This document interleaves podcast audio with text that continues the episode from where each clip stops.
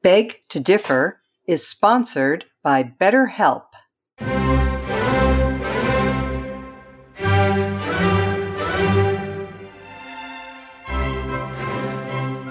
Welcome to Beg to Differ, the Bulwark's weekly roundtable discussion featuring civil conversation across the political spectrum.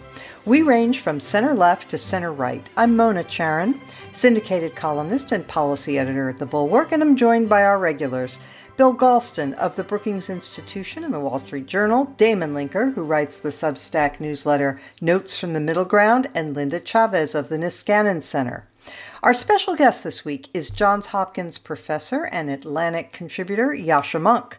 Yascha's new book is titled The Identity Trap, and its arguments are incredibly timely. But before we turn to Yascha's book, we're going to first address the big news of the week, which is the Israel-Gaza war. President Biden is planning to address the nation Thursday evening. You listeners will already be aware of what he said. We are taping before that event.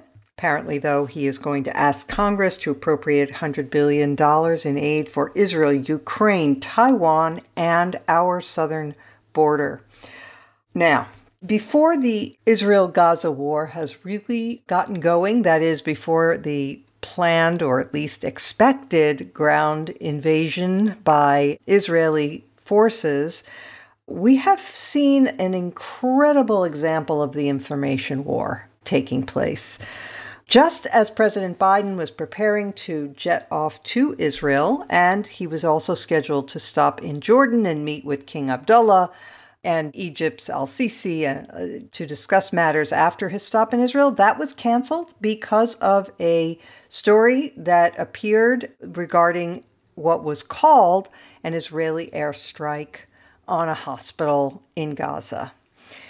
And the denunciations of Israel, of course, immediately Hamas blamed Israel and said it was an airstrike. And many, many, many news organizations in the West, very prestigious and reliable ones, I would even say, like the New York Times, uh, like C N N, like the B B C, et cetera, all reported that there was an Israeli airstrike on a hospital where refugees were sheltering and that hundreds of people had been killed. So, Damon, I'm going to toss it to you. It turned out that that was not true. And a lot of people are even now afraid to say that this was disinformation, that it was a lie. But it seems to me that it's very obvious that the story that Israel told and that the U S intelligence services have, and Pentagon have confirmed is the true story, that it was a misfire of a rocket by Palestinian Islamic Jihad. But what did you make of the credulity that major news organizations offered to the health ministry of Gaza, which is an arm of Hamas? Well, you set it up such that um, my answer will not be very surprising, uh, and rightly so. This episode was really stomach-turning. I was on online, as I often am during the day when this was unfolding, and watching this live on Twitter slash X, and I really could not believe the the willingness of major, not just like the kind of far-left activists who are kind of trained to just believe anything the Hamas says and will repeat anything they say. But as you indicated, major news organizations that are read all over the world simply taking Hamas's assertion at face value when we're in the middle of wartime. And there's always the fog of war, which makes news broadcasts about facts on the ground inherently dangerous, difficult, needing a verification. But then you add in the dynamic of a world that's networked with itself in all these ways on social media platforms, where a headline put out by the New York Times can be viewed instantly everywhere. And it is just beyond belief that in that situation, where in fact our editorial instincts need to be more finely honed than they used to be, not less, what we we instead get is this kind of jump on the story and the trumpeting of what Hamas asserts as truth when any awareness of the reality on the ground should teach any journalist that Hamas is not a legitimate government. It is a terrorist organization that has been in charge of the Gaza Strip for all for well over a decade now, and its entire mode of waging war is to attempt to win public opinion around the world by making Israel look as bad as possible.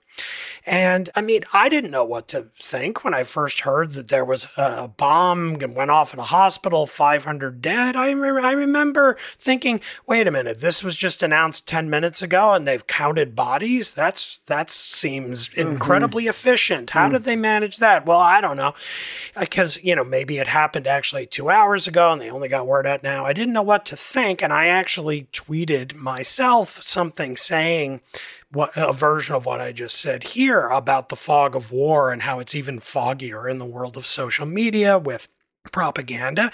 Is it possible, I thought to myself, that Israel, you know, launched a missile and it went the wrong way and it accidentally hit a hospital and killed a bunch of people? Yeah, I guess. I don't know what to think.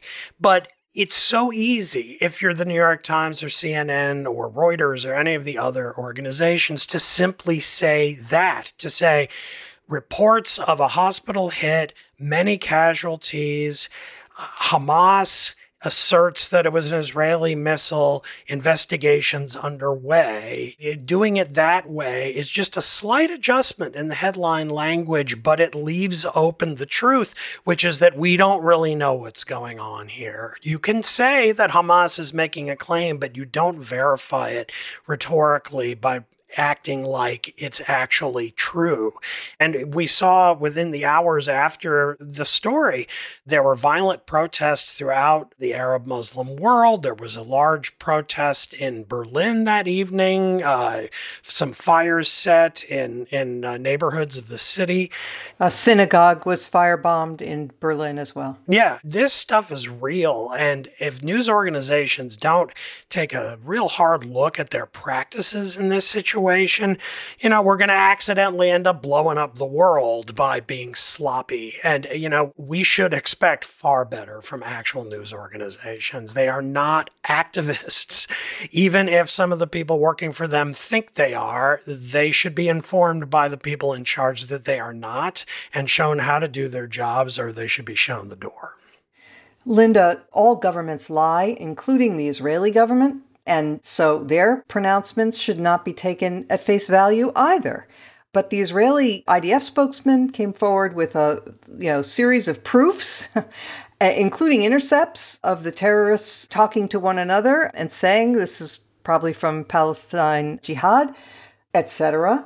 And there is a an interpretation. I'd be curious to hear what you think of this. It goes like this.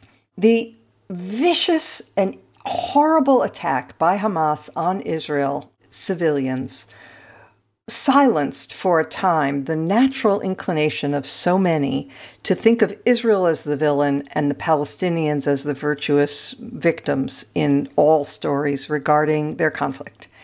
And so people had quieted down that point of view in the wake of that horrific attack.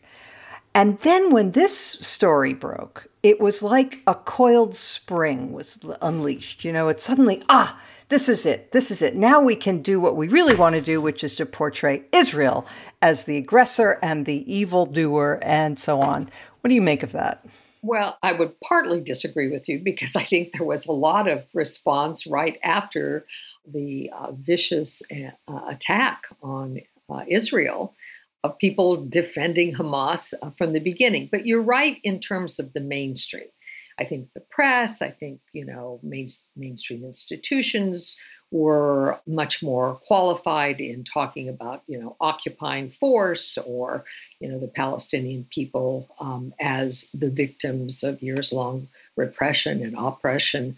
So I think that was true. But, you know, one of the things that, that struck me immediately, and I'm assuming, like others on this podcast and many of our listeners, I was have been glued to the television to watch uh, everything as it is unfolding, particularly, you know, at times uh, in the evening when, when I have more, more time on my hand. And, and when this attack happened, the response was so immediately from the Palestinian Health Ministry, as it's called, it might be better named the Palestinian Disinformation Center, if if if in fact what happened looks like was not uh, an attack uh, by Israel.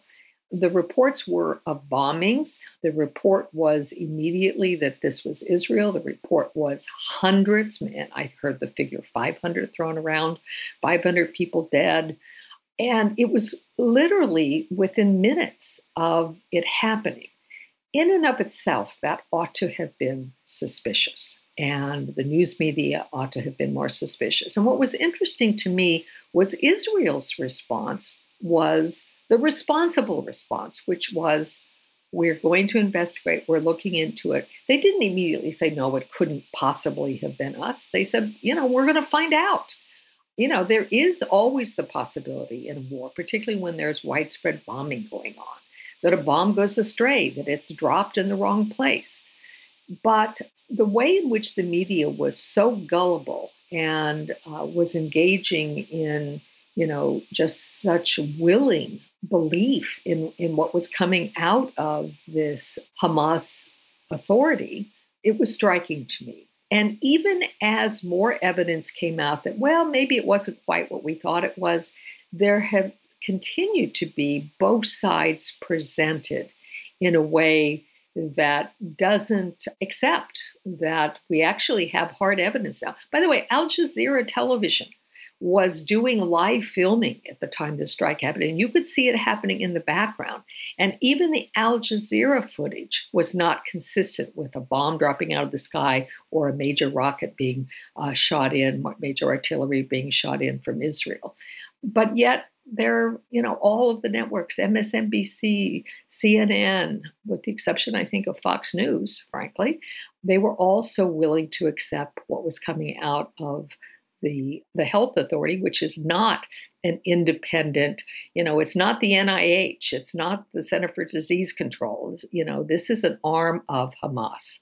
Um, so, Yascha, most major news organizations, you know, quickly corrected the record. They didn't say we made a mistake, but they did say, well, you know, the, the Israelis strongly contest this and they say X, Y, and Z. And But do you think there will be uh, a reevaluation? I mean, is there any chance that this will be a situation where they'll say we're not going to trust things that come out of organs of Hamas in the future, and we're going to be more careful? I mean, you know, Biden had to cancel that summit. I mean, it had geopolitical consequences. It inflamed the the so-called Arab Street. It's no joke to get something like this so badly wrong. You know, I agree with what everybody has said, but I would actually go a step further. One of the things that I found shocking about the coverage of this event is how different it was from the playbook that those same newspapers followed after the initial Hamas attack on Israeli civilians. When even hours after world leaders, including Joe Biden and Justin Trudeau and Emmanuel Macron, had condemned this terrorist attack, their headlines said in very vague ways, um, you know, militant incursion into Israel, or they said things like, you know, Israel responds to militant attack. Um, at the time, if you spent five minutes looking at the headlines of the New York Times, the Washington Post, the L A Times, the Guardian, you would understand far less about what was going on than if you spent five minutes following reasonable people on that much maligned social media network that used to be called Twitter and is now called X. Um, and so uh, after these outlets were so careful not to describe unconfirmed but clearly uh, accurate events in this Hamas terrorist attack, for them to turn around ten days later and blast with uh, push alerts to millions of people that an Israeli rocket had killed over five hundred people, when we now know that it wasn't an Israeli rocket. And it looks like Hamas certainly lied about being able to ascertain so quickly how many people had died, and probably, according to the latest indications, vastly overstated the number of people who are dead. That is not just incompetence. There you're getting into the realm of straightforward bias. Um, I don't see those media outlets apologizing. I don't see them trying to uh, uh, advertise to their readers in as prominent terms that they had been misled as they uh, pushed out that information in the first place. And I don't see them learning from that. I just saw a tweet from N B C News, which was one of the people who acted the worst over the last forty-eight hours, citing Palestinian health authorities, the very authorities that lied about the hospital bombing in terms of the death toll in Palestine over the last days, once again failing to inform their readers that what sounds like a serious and impartial source, health authorities of a country or territory, in fact, uh, simply boils down to a Hamas terrorist organization making this claim. Uh, um, Bill, first I thought I'd mention two of the worst actors were um, Rashida Tlaib and Ilhan Omar. Rashida Tlaib tweeted, um, Israel just bombed the Baptist hospital, killing five hundred Palestinians, doctors, children, patients, just like that. At POTUS, this is what happens when you refuse to facilitate a ceasefire and help de-escalate. Your war and destruction only approach has opened my eyes and many Palestinian American and Muslim Americans like me. We will remember where you stood. Okay, well, that was Tuesday, and you might say, all right, well, she was misinformed by these very news organizations that we've been describing. No, on Wednesday afternoon, when the truth had been revealed, she was still saying that what's been really painful, quote, is to see the people who say it's okay to bomb a hospital, unquote. Bernie Sanders was scarcely any better. No uh, revisions from, from them either. And then, Bill, I'm going to just turn to you with this quote from the Dispatch's Kevin Williamson. I'm just going to read this short paragraph. Every newspaper and every reporter makes mistakes. If you aren't running regular corrections, you probably aren't doing enough work. But genuine errors are random. When the errors follow a particular pattern, generally run in the same way and almost always serve the political interests of one of the involved parties in the controversy being covered, that is bias. It's bias. uh, you know, Kevin is right. Yascha is right. You're right. We're all right. Uh, And unfortunately, it appears, at least in the short term, that there's very little that can be done about it. There's an old saying, you know, that the, a lie can circle the globe while the truth is getting out of bed. And uh, sadly, that is perennially true. It's true in this case. This is part of the war. And I think that the United States and Israel are going to have to proceed on the assumption that they're not going to get a fair shake from certainly not the world media and a substantial portion of the U S media either. That's going to have to be one of the fixed points of calculation, one of many, so to speak, facts on the ground or facts in the air. Uh, and but doesn't that let them off the hook too easily, Bill? I mean, shouldn't shouldn't they be um, held to account somehow? Of course they should be held to account. But my the point I'm making is that holding them to account, as we're doing right now, is unlikely to change what we're denouncing anytime soon. Some of the largest and most responsible news organizations, and here I include the New York Times, may well reflect on their errors. The rest won't.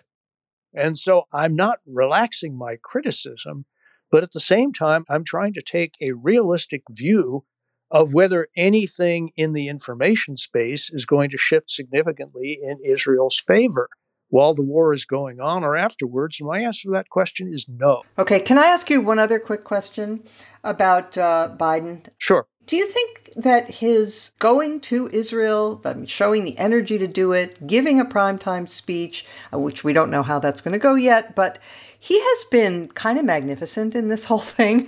And yet, so far, polls show that while people do want a vigorous defense of Israel in the United States, they are dissatisfied with Biden's handling of the situation. He doesn't seem to be able to catch a break from the American voters. Well, you're right. He doesn't have a majority, but at least in the surveys that I've seen, his ratings for the handling of this crisis are significantly higher than they are for his handling of most other issues that he's been wrestling with over the past two and a half years. I do think that the vigor that he's shown on this occasion, the clarity, the emotion, leading with his heart, but not at the expense of his head, I think that's an example of the sort of thing that he's going to have to do pretty consistently from now through next November in order to have a chance of dispelling the impression that regrettably has set in. I mean, the concrete, I think, hardened a long time ago, and he's going to have to blast it open. One episode, a major event, to be sure, is a good start, but it won't get the job done. He's going to have to do this over and over and over again. I frequently quote the old Dale Carnegie saw that you never get a second chance to make a first impression. Uh, and first impressions are very, very difficult to budge once they've settled in. Not impossible, but I hope, I hope the president's political team understands that this kind of vigor and clarity is an example of what he's going to have to do very consistently, day by day, week by week, month by month, until next November. Look, I am not any sort of Joe Biden cheerleader, but I do think that the impression of him being senile is completely wrong, and I think he's demonstrated that to any fair-minded person's satisfaction. And how many of those do you think are left in the American electorate at this point? I'm not being, yeah. I'm not being sarcastic, Mona. No, but it's like, it's that old story about Adlai Stevenson. You know, sir, you are every thinking man's uh, candidate. Yes, sir, but I need a majority. Yeah, I know. And that's and that's a problem with, with the Democratic Party in general, right? That they have uh, doubled down on the educated and highly educated electorate, uh, which makes them feel lovely, but But unfortunately, that is not a majority of voters in the United States or in any other country or democracy, right? right. I, I have two other thoughts on, on, on these couple of things. But sure. The first is that I'm a little more skeptical about the impact of this conflict on Biden's re-election chances, because even though I think he has handled it very strongly, um, Trump is going to run with the argument that uh, during his term in office, the world was relatively stable. And during Biden's term in office, we had the uh, humiliating retreat from Afghanistan, we had Russia's attack on Ukraine, and then we had this terrible Hamas terror attack in Israel. That is uh, unfair and it is wrong, but I fear that it is an effective electoral argument.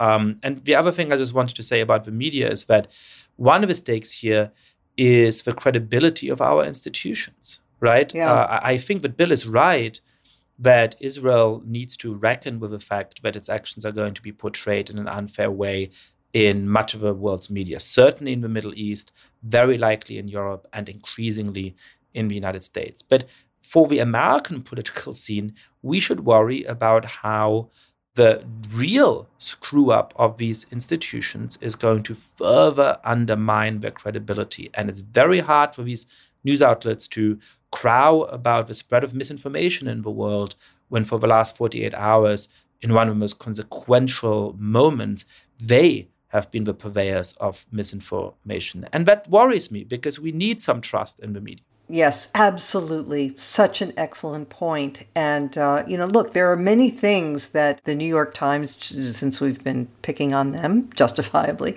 but we forgot to say that they ran a photo that was not of the hospital alongside that initial false story. But, you know, the New York Times does many things incredibly well. And the New York Times does need to guard its integrity more carefully. We need them to be reliable. We need reliable institutions. And, uh, and Yascha, you're so right that for them to complain about disinformation and, and fake news around the world and then fall for it themselves or purvey it themselves is a terrible, terrible setback. Let's take a minute and talk about stress.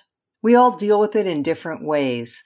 If you're like me, the news itself can be very disturbing. Some of us get headaches, others get stomach upset or insomnia. And then add to that problems with relationships or habits that you know are bad for you, but you have trouble stopping. Therapy can help so much. It's not just for people with serious trauma or mental illness. It can help you figure out how your own mind is holding you back.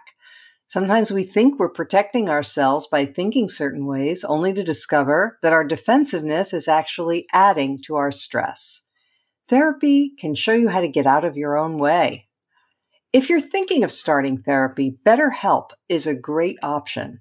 It's incredibly convenient because it's entirely online, flexible, and suited to your schedule. You just fill out a questionnaire to get matched with a licensed therapist and get started. If that therapist isn't a good fit, you can switch therapists at any time for no additional charge. So make your brain your friend with BetterHelp. Visit betterhelp.com slash beg to differ today to get ten percent off your first month. That's BetterHelp, H E L P, dot com slash beg to differ. All right, let's turn to Yascha's new book, which is called The Identity Trap. Yascha, thank you for this book. It is so enlightening for people who are trying to get a handle on how certain trends have accelerated over the last ten to fifteen years. You trace it very, very nicely back to the ideas that began to percolate, the post-colonialism and structuralism and the various isms that are popular on campus. And then you talk about how they made a, a short march through the institutions, through places like the A C L U and uh, the Ford Foundation and Coca-Cola. Tell us about the Coca-Cola training guide. Well, uh, so the ideas I trace in, in The Identity Trap Uh, are generally novel ideology that have reshaped how the left and much of the mainstream think about the world and think about basic identity categories like race, gender, and sexual orientation. And in my intellectual history, I try to trace some of the more subtle versions of these ideas, understanding them before I critique them.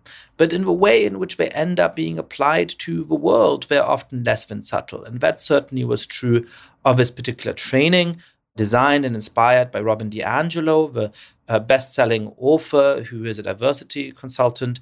And uh, in this training, which was uh, assigned to workers at Coca-Cola Company, but also many other S and P five hundred companies, uh, one of the slides was ways to be less white.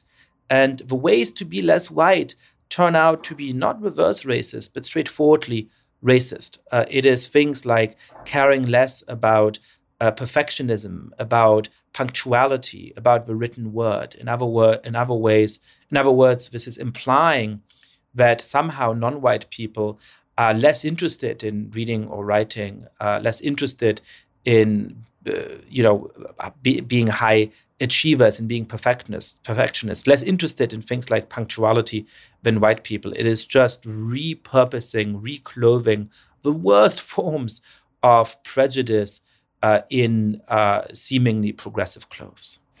Yeah. And you also talk about the ways in which this basically triumph of identity politics and, and uh, the identity trap, it poisons the possibility for unity as a country because it, it envisions a world in which we, were all, we will all be ever more isolated in our different cocoons, whether we're African American or lesbians or whatever it is, and give up on the idea that we can ever understand one another, sympathize with one another, or be devoted to something higher than those particular identity groups. Yeah, part of the metaphor of a book, of The Identity Trap, is that a, a good, effective trap contains a lure. And I understand the lure of these ideas. They claim to be the most radical, uncompromising way to allow us to fight against injustices that do persist in the United States, that are all too real. But the worry about it is that, uh, not that it's sort of too radical, going too far in the right direction, it's that it's actually turning us, uh, taking us into the wrong direction. And that becomes really clear when you turn to some of those core commitments. Look, it is true that I might not naturally have the same experiences as some of my compatriots, that as a guy, I may not understand the worries that many women have taking the subway late at night. Um, but the claim that uh, if I stand at a different intersection of identities from you, I'm not going to be able to understand you is misguided. And the inference that many people have drawn from it, saying that uh, the only path to political solidarity is for me to defer to your judgment, since I won't be able to understand you, is even more wrong-headed. It helps to explain some of the perverse thinking in the last few weeks, um, but more importantly, it sells short the ability of human beings to be in communion and to build towards more substantive forms of solidarity. What we should do when somebody tells us about an injustice is to listen with an open mind, not to dismiss them just because we haven't had that same experience. But then we can come to fight for a just, for a better world on the basis of a shared understanding of what we want to accomplish. I can listen out uh, my friend and say, you know what, I don't think it's just for you to be more constrained in your mobility than me, for you to have to worry about taking the subway when I don't. Let's fight together for a world in which we have remedied that injustice. Or if you're particularly concerned about uh, access for the handicapped, and I'm particularly concerned about the environment, maybe I can give you some of what you want and you can give me some of what I want and we can compromise. That's right. You know, one of the real worries I have about the broad acceptance of these ideas is the way in which it uh, encourages zero-sum conflict between different identity groups. That is true at the level of a kind of social norms that many institutions have adopted over the course of the last ten years. It is really striking and worrying to me that many elite private schools around the country now have uh, compulsory, effectively compulsory affinity groups uh, in the third grade, in the second grade, in the first grade, in which uh, teachers come into classrooms and say the black kids are going to go to that classroom and the Latino kids are going to go to that classroom and the Asian American kids are going to go to that classroom and then the white kids go into the fourth classroom. Because if we've learned anything from history and social science, it's that once you identify with a particular kind of identity group, you're actually going to fight on behalf of its interests. So even though this is meant to create Um, great, uh, you know, white anti-racist activists, I think it's much more likely to produce racists and the white supremacists who are going to be uh, fighting on behalf of the interests of whites, and that's not going to lead to a productive politics. But the same is true in the realm of public policy as well. Uh, you know, when the Centers for Disease Control during the pandemic deviated from the guidance uh, adopted by every other country in the world pretty much to prioritize the elderly for scarce COVID vaccines when we finally had those life-serving medications. Because, as the key committee advising the C D C put it, uh, elderly Americans happen to be disproportionately white. And so even though uh, uh, veering away from prioritizing them would increase the death toll by between zero point five to six point five percent, uh, we should give vaccines to a much broader category of essential workers instead. Well, what happened next is a fight over who gets to be defined an essential worker. And what happens in general when you make politics based on group in that way is that each group sees itself as being engaged in the zero-sum battle for what do we get and how can we make sure that we get more than you. That is the uh, opposite of how you can have compromise, and it's the opposite of how you can build a, a positive sum politics in which we're actually able to cooperate with each other. Linda, I'm guessing you probably found Yascha's book very uh, welcome. Very, uh, very welcome. Uh, welcome. Yes, very yes, welcome. Yes, yes, thank you. No, it's a terrific book. And of course, I've I've uh, read uh, Yascha's uh, work now for years. And I, I, I one of the things that I find interesting, and I, he does talk about a little bit, but if I can have the privilege of maybe asking him a question about this, I'd like to get his response. You talked, Yascha, about the the fact that the left has for many years, and sociologists and others, academics have said that race is a social construct. I'm actually quite sympathetic with that point of view. I think race as a biological phenomena uh, lacks the kind of rigor that we usually associate uh, with such categories.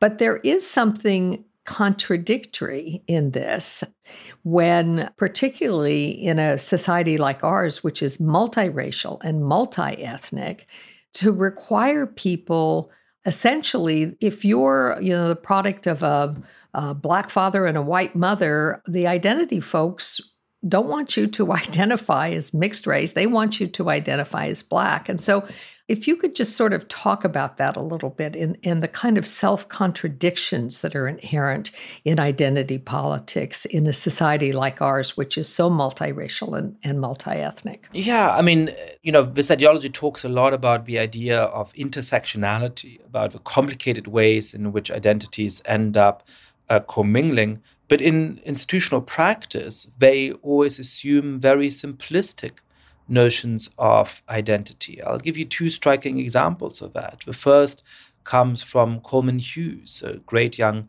uh, writer whose father is African-American and whose mother is uh, Puerto Rican. And uh, on his first day at college at Columbia University, he was effectively forced to engage in this kind of affinity group. And so on his first day in college, he had to choose between his Latino identity and his Black identity. Um, there wasn't a group for Black Latinos, right? And his, You know, and so he had he was forced in this moment to say, all right, do I go with my father's heritage or my mother's heritage? Um, so, so in institutional practice, this ends up being really simplifying. I have another example which speaks to a concern I have about how easily we've accepted a general pool of suspicion over forms of mutual cultural exchange, how easily the accusation of cultural appropriation has uh, allowed us to shut down forms of uh, cultural activity that I think are actually part of what makes America beautiful. The fact that we all have origins around the world and we're able to influence each other and learn from each other and co-create. This comes from a student of mine who was an intern at the Art Museum of an Ivy League university. And uh, during the pandemic, they encouraged the interns to recreate parts of the artwork of the museum. Um, so she has a Chinese mother, um, was living at home because of the pandemic, and recreated the self-portrait of a Chinese artist with her mother, a photograph commenting on beauty standards and so on. The director of the museum told her, wonderful, you did a beautiful job, it'll go up on the website in a few days. But then she got an email from the Asian American curator at this museum, saying, you committed cultural appropriation. You did a terrible thing. You should have been aware that this is utterly offensive. Uh, you're not true Chinese, so how can you do this? And she wrote back, very confused, saying, I don't understand. My mother is Chinese. Uh, you can see her in this photograph. Um, I consider myself to be Asian American. Why am I not allowed to engage in this form of culture? Uh, and the response was that since her father is not Chinese, he's Latino, I believe, this was not a, a, appropriate. In other words, this Ivy League university had effectively applied a racial purity test to whether the student could engage in this form of art. And, and, and the problem here is a little bit institutions malfunctioning and doing stupid stuff, but it goes deeper than that, because the moment in which you organize society around identity groups in this kind of way, there's always going to be people who are at the margins of them, who have a complicated mix of identities, or who belong to a minority within a minority, um, and is therefore maltreated within that group. You will always actually make life harder for a lot of people who do not neatly fit into the boxes that we identitarians uh, want to use to uh, organize all of our society. Bill Galston, you are free to comment in any way you like. I just want to take this opportunity to note one of the uh, little nuggets that's in Yascha's book, that Yale University, speaking of the Ivy League, Yale University employs more administrators than it has undergraduates. You're up, Bill. I want to ask myself what we can learn you know, from the kind of analysis that Yascha has presented. And I have I have come up with two conclusions that I find especially troubling. The first is a matter of self-criticism. When I started noticing this stuff on college campuses, I poo-pooed it. You know, I said to myself and to some others, well, this is all happening in the academic sandbox. And, you know, the kids are going to throw sand and, you know, and uh, move their buckets and shovels around, but it really doesn't matter for the wider society. How wrong I was. And what this tells me is that Gramsci was right. And that for modern radicals, the point is not to seize the commanding heights of industry so much as it is to seize the commanding heights of culture. Uh, and through that, You know, you can move the entire society, including the political system. And I find this to be a very dramatic example of that larger truth. And I hope I don't make that mistake again. And I hope all of us will function as a kind of early warning system, since people like us tend to spend more time thinking about what happens on, on college campuses. The other question I want to pose, and I find this one even more troubling, is why do so many people in positions of authority within institutions, both private sector institutions and academic institutions, yield so easily to this? What are the internal weaknesses that render the leaders of these institutions especially vulnerable to doctrines like this? Uh, Yascha's book made me think back to my time as a student at Cornell University in the mid and late nineteen sixties, when it became perfectly clear to me that academic administrators were unwilling to defend the integrity of their own institutions against efforts to silence dissent, anybody who wanted to speak even mildly in favor of the Vietnam War would probably be shouted down, uh, prevented from speaking. That was an earlier example of what we've seen more recently. And so we have to ask ourselves some hard questions about not the moral idiocy of students, I take that for granted, but the moral weakness of the leaders of these institutions. And I don't come up with very many encouraging uh, answers when I ask myself that question. Well, I have two thoughts about that, Bill. The first is that, you know, most harebrained, interesting, but ultimately misguided ideas that originate on campus firmly stay on campus.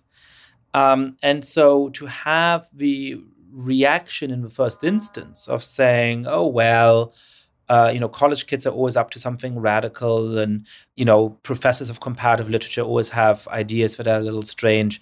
You know, how likely is this to suddenly inspire the C D C's response to the COVID pandemic? Not very, uh, was, I think, a plausible instinct. But every now, but but when big ideological changes in society happen, they always originate from uh, seemingly obscure and radical ideas. And this turned out to be one of those cases. So I think uh, for people who dismissed this in twenty sixteen or twenty seventeen, I have a lot of sympathy.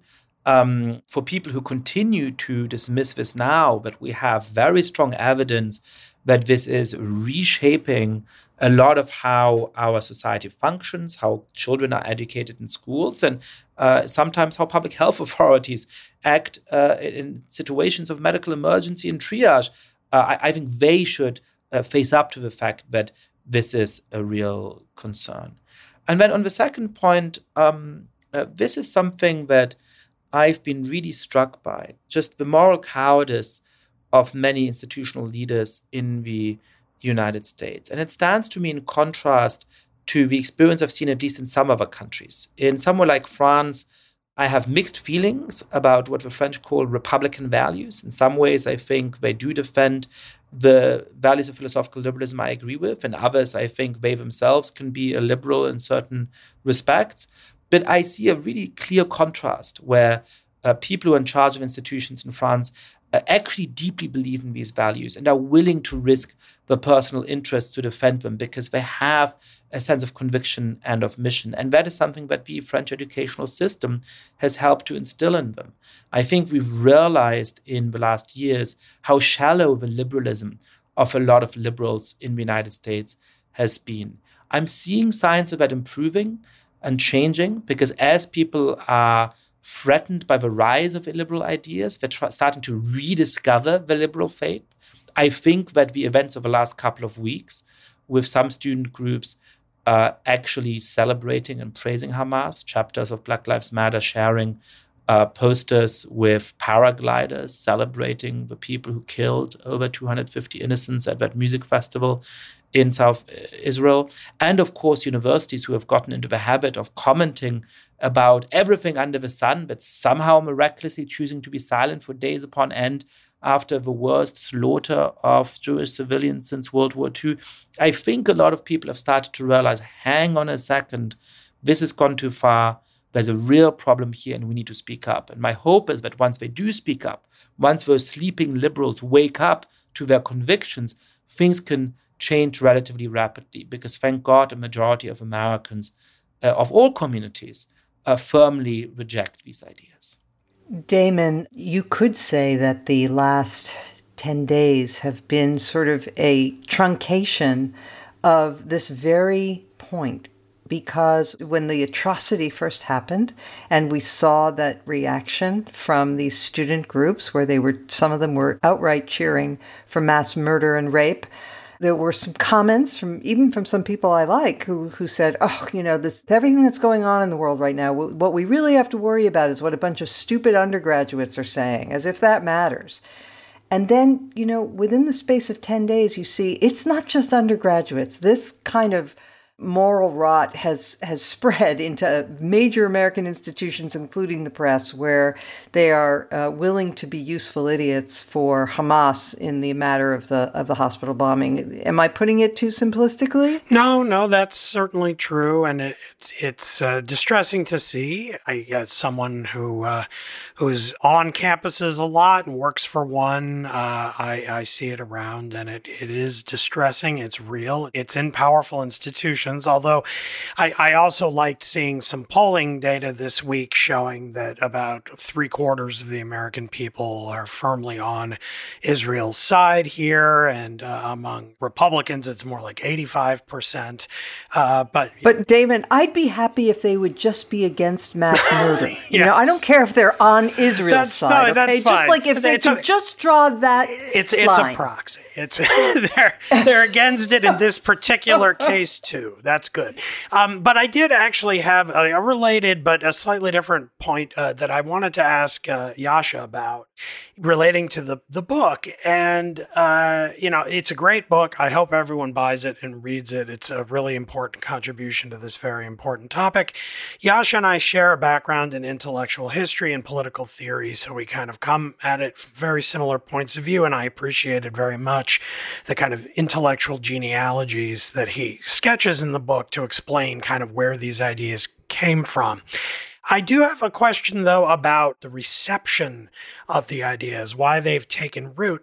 But I've been struck by noting in, in say, the last decade or so, the pervasiveness, not just in the United States or even just in Western Europe, but around the entire world of symbolic identity gestures. I mean, the clearest example is probably the rainbow flag. You see rainbow flags in every country of the world, and everywhere you see it, it is understood universally that this is a symbolic identity expression of homosexual and sometimes trans rights. And it becomes a flashpoint also for those within the, those particular societies who oppose such rights. So the identity flag of the rainbow flag becomes this identity marker that everyone recognizes and that people either wrap around themselves or react to negatively in political terms. And you also have seen examples like uh, during when uh, George, the George Floyd murder happened. Of course, that sparked massive unrest in the United States, some of it peaceful, some of it violent, and it reverberated for months and had effects on domestic American politics. But the striking thing is that there were George Floyd-related protests all over the world. Now, these were not protests specifically about George Floyd and his fate. They were examples of people who would who took the death of George Floyd as an opportunity to then have a protest about some injustice in their own society. But it became a kind of viral identity expression that reverberated around the world on the back of social media and other forms of media. So my question is, is there anything beyond the genealogy of, of this writer writes this book that gets taught in this class and then the students hear it and say, oh my gosh, Those ideas are what I'm going to believe now as I go out into the world, and I'm going to, you know, make a stink at my at my job, at uh, the this this magazine, or in this corporation, or this uh, other place. I'm going to use those ideas to kind of change the world. And that's something we need to push back with better ideas. Or is there a kind of sociological base that is making people all over the world receptive to viewing the world as through a kind of identity lens?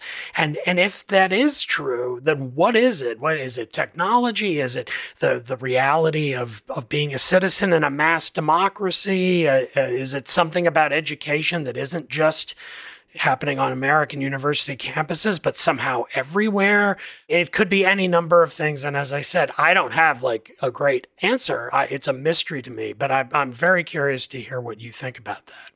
Yeah, that's a great question. Let me say two things about that. I mean, the first is that identity politics as such isn't new, and I'm not opposed to all forms of identity politics. Um, I think one of the proudest political traditions in the United States, which extends from people like Frederick Douglass to Martin Luther King Junior and arguably Barack Obama, was in part based on a form of identity politics. But what distinguished it from the current tradition is the nature of its aspirations. Uh, Frederick Douglass called out the hypocrisy of his compatriots in his famous and lovely speech commemorating the fourth of July, saying, "How can you talk about all men being created equal when my brethren are being held in chains?" But he didn't say, rip up the Constitution or the Declaration of Independence. He said, let us live up to it. If you mean those values seriously, then by what virtue, by what justification can you exclude me from the full enjoyment of these principles? He recognized that people were saying terribly racist and unpleasant things in his day in newspapers all around the country. Um, but he called free speech the dread of tyrants, because he realized that it actually gives a voice to the marginalized and the oppressed. Um, the tradition of identity politics that is now orthodox on university campuses explicitly rejects that tradition. Derek Bell, uh, the founder of Critical Race Theory, is a civil rights lawyer who comes to regret his activities as a civil rights lawyer, his efforts to desegregate schools for the American South, saying that perhaps in some key ways, Brown versus Board of Education was a mistake, uh, arguing that we should get rid of what he calls the defunct racial equality ideology of the civil rights movement. Kimberly Crenshaw, another key figure in this tradition, ends up saying that the uh, philosophy and politics of Barack Obama is fundamentally at odds with the key tenets of critical race theory. And the key of their claim is that these universal values haven't helped us make progress. On the contrary, they're meant to pull the wool over people's eyes. They have perpetuated discrimination. So to do better, we have to get rid of them and explicitly make how all of us treat each other in this conversation and how the state treats us in something like a COVID emergency explicitly depend on the racial groups of which you are a part. So the problem partially is just about the form, the model of identity politics that has won out in the last couple of decades. And that is an intellectual story.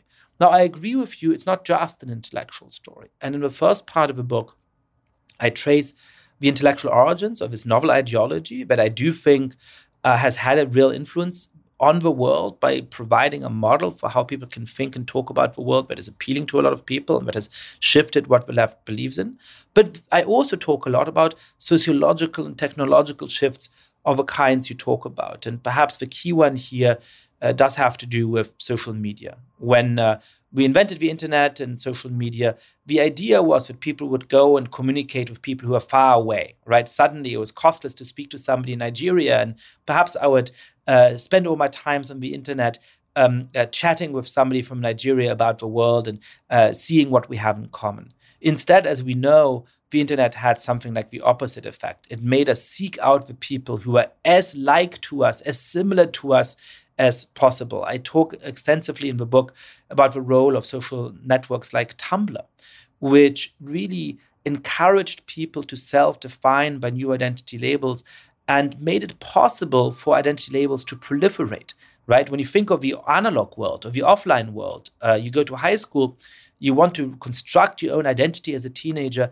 there's four or five of those on offer because you need a minimum number of people around you who share in that identity. Um, and in an offline world, uh, that is just going to be a somewhat limited number of people. So you have to choose between being a jock or a, a theater kid or, you know, whatever sort of populates the world of nineteen nineties high school movies, right? In the online world of Tumblr, you can self-create an identity label like demisexual or like Libra gender. Find the twenty people on the World Wide Web who like to co-create with you, and suddenly you can say, this is who I am. And then to communicate with each other, we need this meta ideology that somehow brokers the peace, that says, if I offend you, it's my fault, even if I didn't mean to. And so we have to be on the guard against microaggressions and so on. So I do think this technological shift is a large part of what has explained this strange doubling down on identity, precisely facilitated by a technology that we once naively believed might accomplish the opposite. Well, ladies and gentlemen, I think you can see why you need to rush right out and get this book, because it is full of incredibly interesting insights like the ones you just heard. With that, I want us to spend a little bit of time on the speakerless house. There is news as of today that Jim Jordan is not going to press his claim to be elected speaker after all. He's not going to ask for a third vote, and he is going to, at least until January, support the idea of enhancing the powers of Patrick McHenry, who is the speaker pro tempore right now. Linda Chavez, the Republican Party, in the ten months since they took control of the House of Representatives, the G O P has nominated three different people, Brendan Buck says, and to serve as Speaker of the House, and not one of them currently holds the gavel. It's really quite stunning and actually a little bit scary. We're living, I mean, as we've been talking about during uh, much of this program, in a very, very precarious time. We have major war going on in Europe, uh, in Ukraine. We've got attacks in Israel, and I think soon to be a ground operation uh, in Gaza. We have uh, China trying to make inroads or, uh, around the world, in Africa and Latin America and elsewhere, and gaining support there. We have uh, Vladimir Putin with a closer alliance to Iran and other places. And meanwhile, the Congress of the United States cannot function. I mean, when you do not have a speaker, you cannot do the ordinary business of the United States Congress. And uh, the fact that you have, you know, this happen as a result of Matt Gaetz, of all people, basically bringing down Kevin McCarthy as speaker. And for what purpose? I mean, it was not as if there was this clamor that, you know, McCarthy needs to be replaced by X kind of candidate. The conference itself can't even really agree on who they want to support. And the Republicans are showing themselves to not be fit to govern. And I say that as a longtime Republican, is somebody who, on philosophical reasons, probably agrees more with the Republican Party than the Democratic Party. But the Republicans, as they are currently making themselves uh, clear to the American people, aren't fit for governing. And, you know, there is now supposedly a compromise. We'll see. I mean, I hesitate to speak because at the time we're recording this, things could change uh, dramatically in the next twenty-four hours.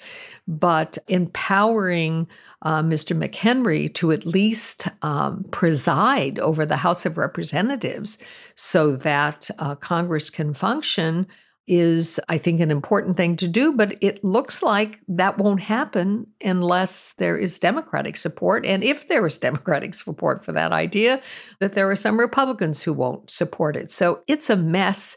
We have never in the history of this country seen anything like this, where Congress itself ceased to be a functioning institution. Bill Galston, McHenry, compared to some other people in the G O P conference, uh, is fairly sane and a normal person. He did not go along with two-thirds of his colleagues in voting not to certify the twenty twenty election. He did vote to certify it.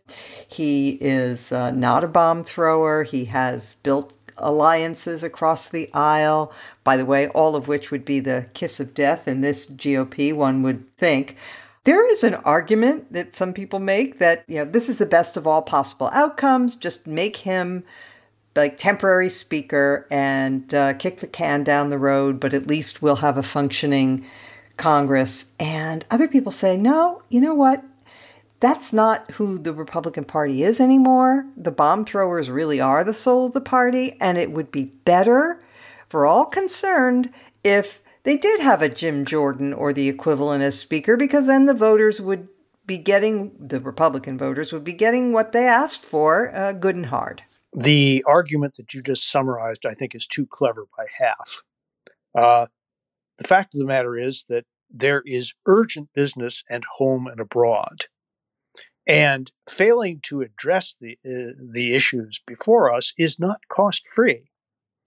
And the idea that Republicans can have their noses rubbed in their own, shall I say, product, the idea that we would endure, in effect, another thirteen months of what we've seen for the past sixteen days, just to teach them and the country a lesson, which, by the way, I don't think would be learned, that is very, very risky. We've already seen the consequences of not having a functioning House during the current crisis. The president wants to send, and will almost certainly send, a big package. The number one hundred billion dollars has been thrown around, you know, to deal with a bunch of really burning issues. Ukraine is a burning issue. Israel is a burning issue. God knows the southern border is a burning issue, and not to mention the fact that the government shutdown was deferred but hardly denied. You know, it's staring us in the face, and we've made absolutely no progress. The idea that we would somehow be able to do better on the budget crisis if we had no functioning speaker at all is preposterous. So I'm not one who says this is the best of all possible outcomes, but as an interim step, it's infinitely preferable to anything else that could possibly happen between now and, and the time the government shuts down, which, if memory serves, is November seventeenth, four weeks. Right. Yascha, there are so many shifting coalitions in the G O P at the moment. It's it's really difficult to sort of map out who's who and who are the radicals and who are the moderates uh, because they are very shifting, although some people did give a wry sort of look at the idea of Jim Jordan, bomb thrower extraordinaire, making an appeal to his colleagues to be team players and elect him speaker. um, but say a word, if you if you care to, about the way this shows, perhaps, that the Trumpian tactics uh, that work so well for Trump don't always work for everybody. So Jordan and his allies, apparently, were really trying to intimidate members. They were... Several members came forward and said publicly that they had received death threats, that they had received harassment. Don Bacon, as noted, sort of regular Republican moderate from Nebraska, said that his wife was receiving uh, messages saying, your husband is destroying the Republican Party and threatening her. And he said it's wrong that the folks have no boundaries anymore. And, you know, makes you, you know, say, well, wait a minute, where have you been? That's the... the party that became Trump's party. But it does seem that it has backfired, at least on Jordan, right?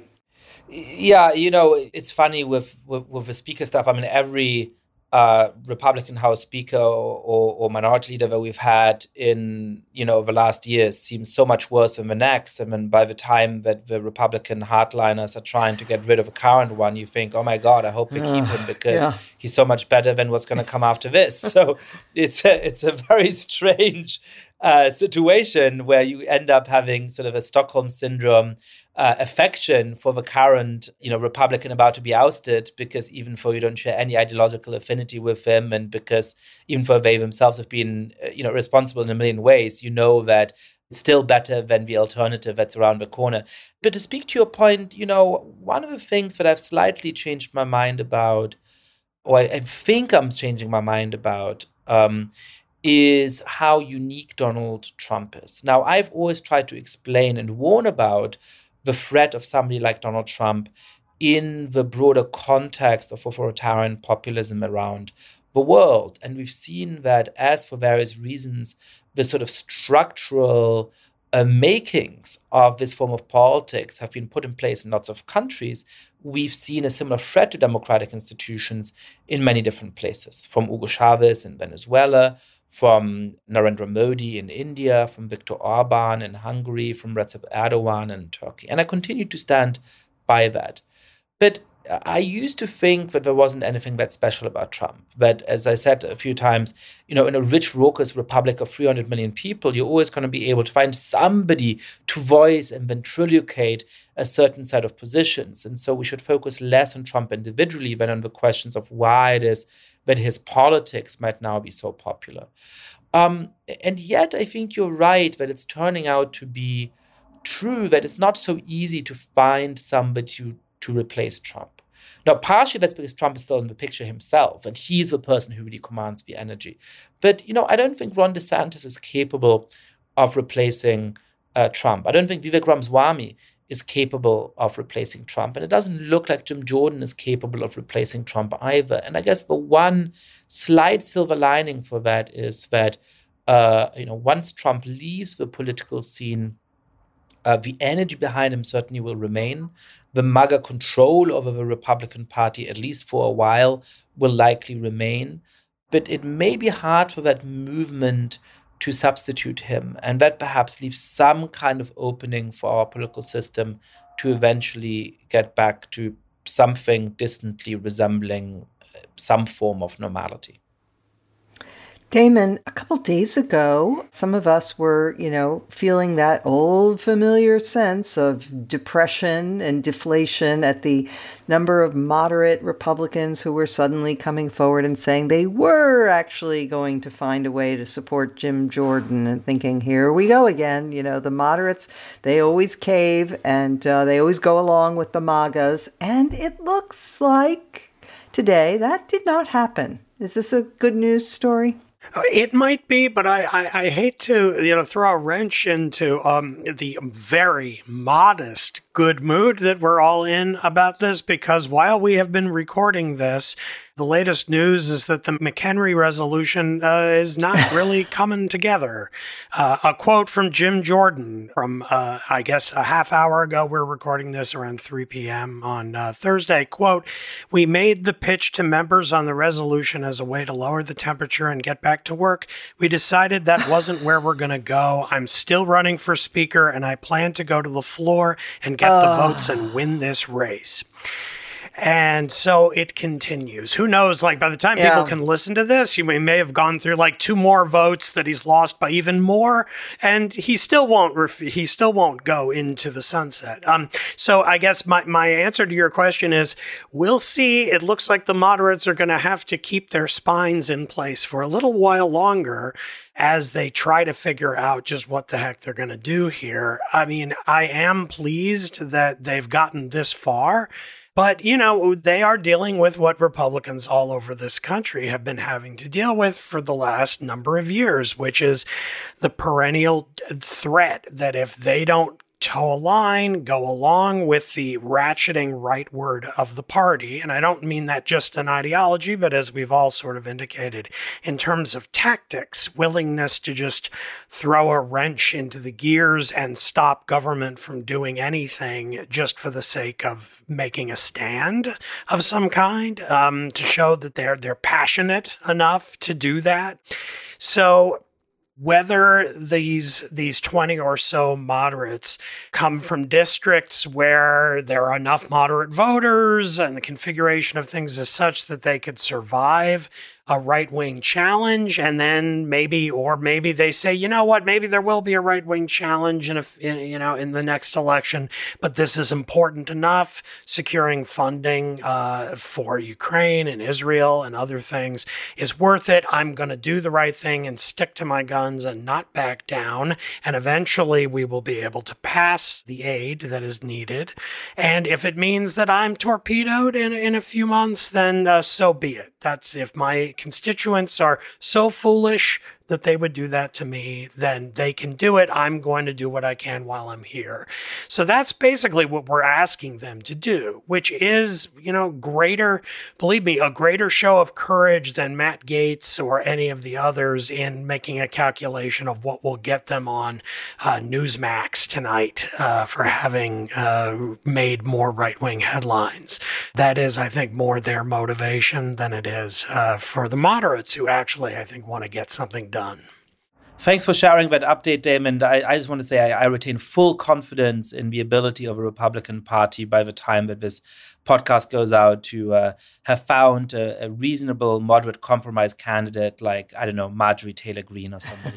No doubt, no doubt, every time. Yes, uh, as you said earlier, it can always get worse. Uh, Arguably, the Speaker of the House in the, with a Republican majority is the very worst possible job, and what sane person would want such a job, which is why I thought Ken Buck of Colorado did have the best line of the week when uh, he was asked why, on one of the votes in particular, he had chosen to vote for Tom Emmer, and he said, "It's because I don't like Tom Emmer."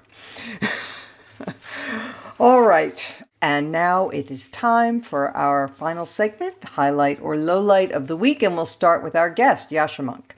You know, I'm going to go back to, to to the lowlight we talked about at the beginning of the conversation. You know, we need functional institutions that aren't caught by ideology, that are fit for purpose. And so one of the lowlights of the week for me was the failure of a mainstream news outlets to report on this war in a responsible manner. Thank you. Damon Linker. Well, I, you know, have read a, a number of terrible things over the last week about the uh, Israel-Hamas war, uh, but I've also read a, a handful of extremely good ones. So there's some competition for a highlight this week, but I'm going to fasten on to someone I've mentioned several times over the years here, uh, and that's Matthew Iglesias on Substack. He's written a couple of very good pieces uh, about events in Israel, but I'm going to highlight the more recent one titled "Palestinian Right of Return Matters." And if you're an expert on the Middle East, if you've watched it closely for your whole life and studied its history, you probably won't learn much factually new from this. But what's really great about this piece is that uh, Matt somehow manages to talk about this extremely divisive, controversial issue without really, I think, displaying any any kind of noticeable bias. Now, I'm sure people will, didn't, you know, say that isn't true. He's clearly made, has sub, submerged premises that are actually anti-Palestinian or pro-Israeli. But I really think it's a very admirably fair-minded look at and dispassionate way of looking at just the, the fact that the Palestinians continually over now seventy-five years are insisting that the thing they want is a right of return to Israel.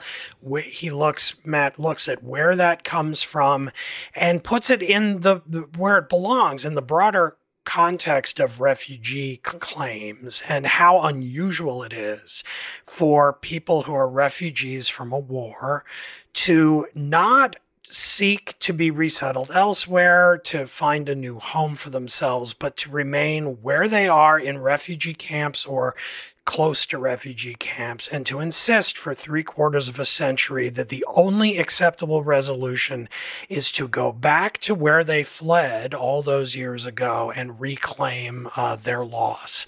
And the fact that this is the difference between saying that if you're pro-Palestinian, that doesn't really mean you're in favor of what would make life better for the Palestinian people. What you're saying is you're in favor of advancing the Palestinian cause, which is distinct from what might be best for the Palestinian people. So if you're interested in thinking through some of these issues, I can't recommend Matt's piece strongly enough. It's very good. Thank you so much. Linda. Well, last week we talked about the demonstration uh, in New York City that was organized by the Democratic Socialists of America. And I said that I, you know, knew them from the seventies and, you know, gee, now suddenly they're very anti-Israel, and it certainly didn't start out that way. So I uh, heard from a friend of mine who's also a friend of this podcast. He's been a guest, Ron Radash, who is an historian, and he wrote a piece a couple of years ago. So this is not a new piece I'm recommending, but I think it's one worth reading because it does go into the history, not just of the Democratic Socialists of America, but really the move on the radical left to become anti-Israel. Uh, the piece uh, appeared in Mosaic. It's called How America's Largest Socialist Organization Went from Supporting Israel to Boycotting It. And it, he says in the subtitle, The Jewish State is the New Litmus Test for the American Left. And it was um, written, uh, published in uh, December of twenty twenty-one in Mosaic. I'll also note that he talks a lot about uh, the two thousand sixteen election and the way in which the Bernie Sanders campaign really um, speeded this along and expanded the influence of the D S A. It's a, a very good read, and I recommend it highly.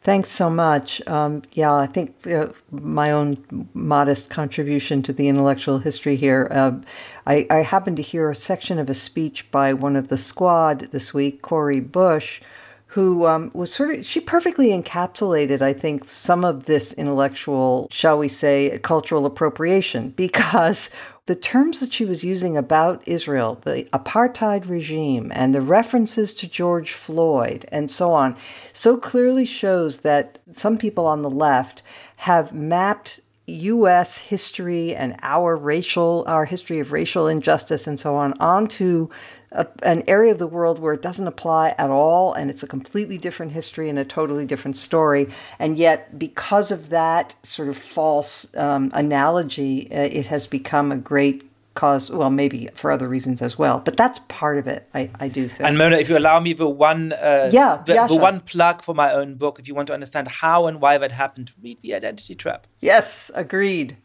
Bill Galston. Well, I have a highlight and then an additional item that uh, listeners can categorize as they choose.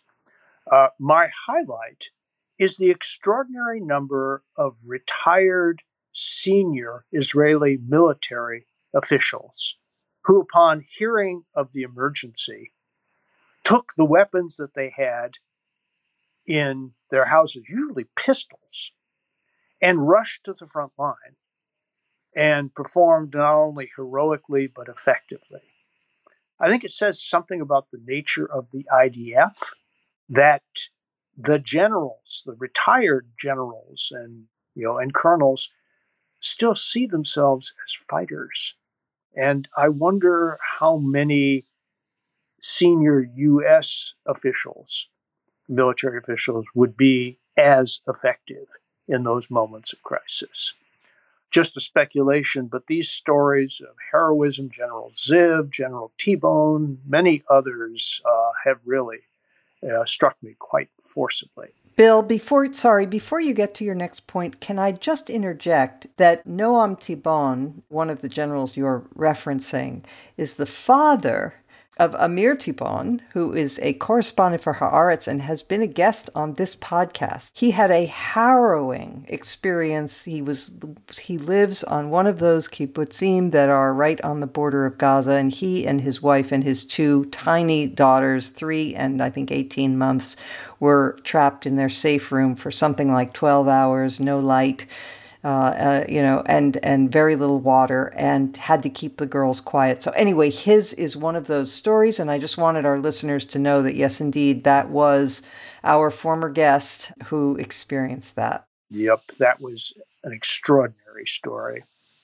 And Amir Tibon's, you know, uh, you know, recitation of the story, you know, where he hears his father's voice, and he said, Abba, Abba. Mm. Uh, I just burst into tears. Yeah, yeah. Uh, now for the now for something that creates in me you know, quite something quite different from tears, except perhaps tears of laughter. But it certainly involves me in the exercise of the noblest of human vices, namely Schadenfreude. Uh, the past week has witnessed the extraordinary spectacle of Newt Gingrich, yes, Newt Gingrich, criticizing the radicalism of the extreme right wing of the Republican Party and denouncing them as childish people who are getting in the way of governance. Now, for those who know anything about Newt Gingrich's ascent to power, the ironies are delicious. This is my personal nomination for the funniest statement of the week.